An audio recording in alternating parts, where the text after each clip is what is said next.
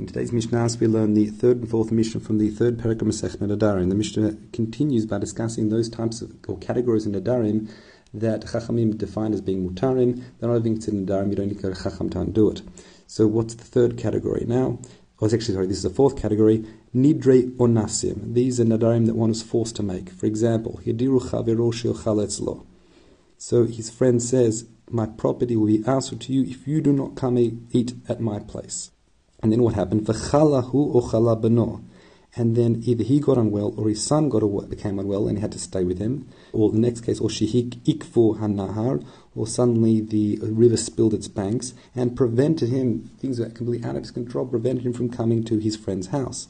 In that situation, we say, Hare elu nidre onasim. This is a situation where the neder is not considered chal, it doesn't, is not binding, because the tnai, the condition being fulfilled, is completely out of his control the Gemara points out this Mishnah appears actually to be a bit like Nidre Zeruzim. As we explained previously, that if someone tried to encourage his friend to come to his house and says, "If you don't come to my house, you know, everything, all my going to be asked to you," that's a separate category of nadarim that stand alone. They're considered batel. So, what this case must be, it's referring to a situation where the neder wasn't made as a nidre zeruzim. The inviting friend, the host, wasn't making the neder to try and convince the guest to come to eat at his house. Rather, what happened is the guest had conflicting invites. Many people pulling him in different directions, and he said to this host, Make a neder so that it compels me to come to your house. Therefore, it's not considered a nidre zeruzim anymore. However, how does it turn to nidre anasim? That is because in this situation, the tnai, the condition of it was that if you don't come to my house, this neder will be binding. And at the time, everyone thought they'd be able to fulfill the neder, and something completely out of their control came into play. For example, once again, he, came unwell, therefore it's a neder anasim, and the neder is not considered binding, and the host's property will not become answer to this guest. That is one type of nidre onasim. In other words, this is where the condition, the fulfillment of the condition was completely out of control that forced the neder to come into play. This is a different type of nidre osim now we're going to learn about. Nidrim leharagim v'lacharamim. Here referring to a situation where someone has to make a neder uh, because he's forced to do so in the case of gazlanim, either bandits or haragim, these are people that are going to threaten his life and steal his money, or muchasim. Now these are tax collectors, but not official tax collectors. These are those that are not according to the law, they're trying to collect money. So can imagine like protection money or something like that.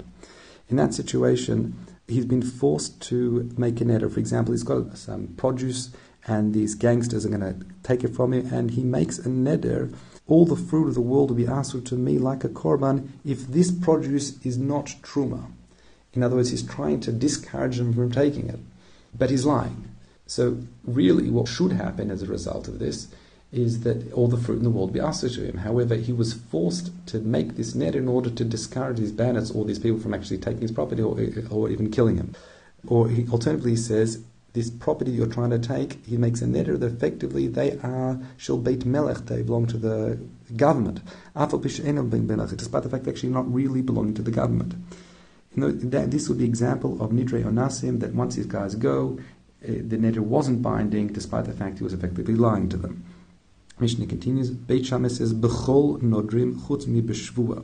This concept of nidre anasim only applies to nadarim but not a shvua.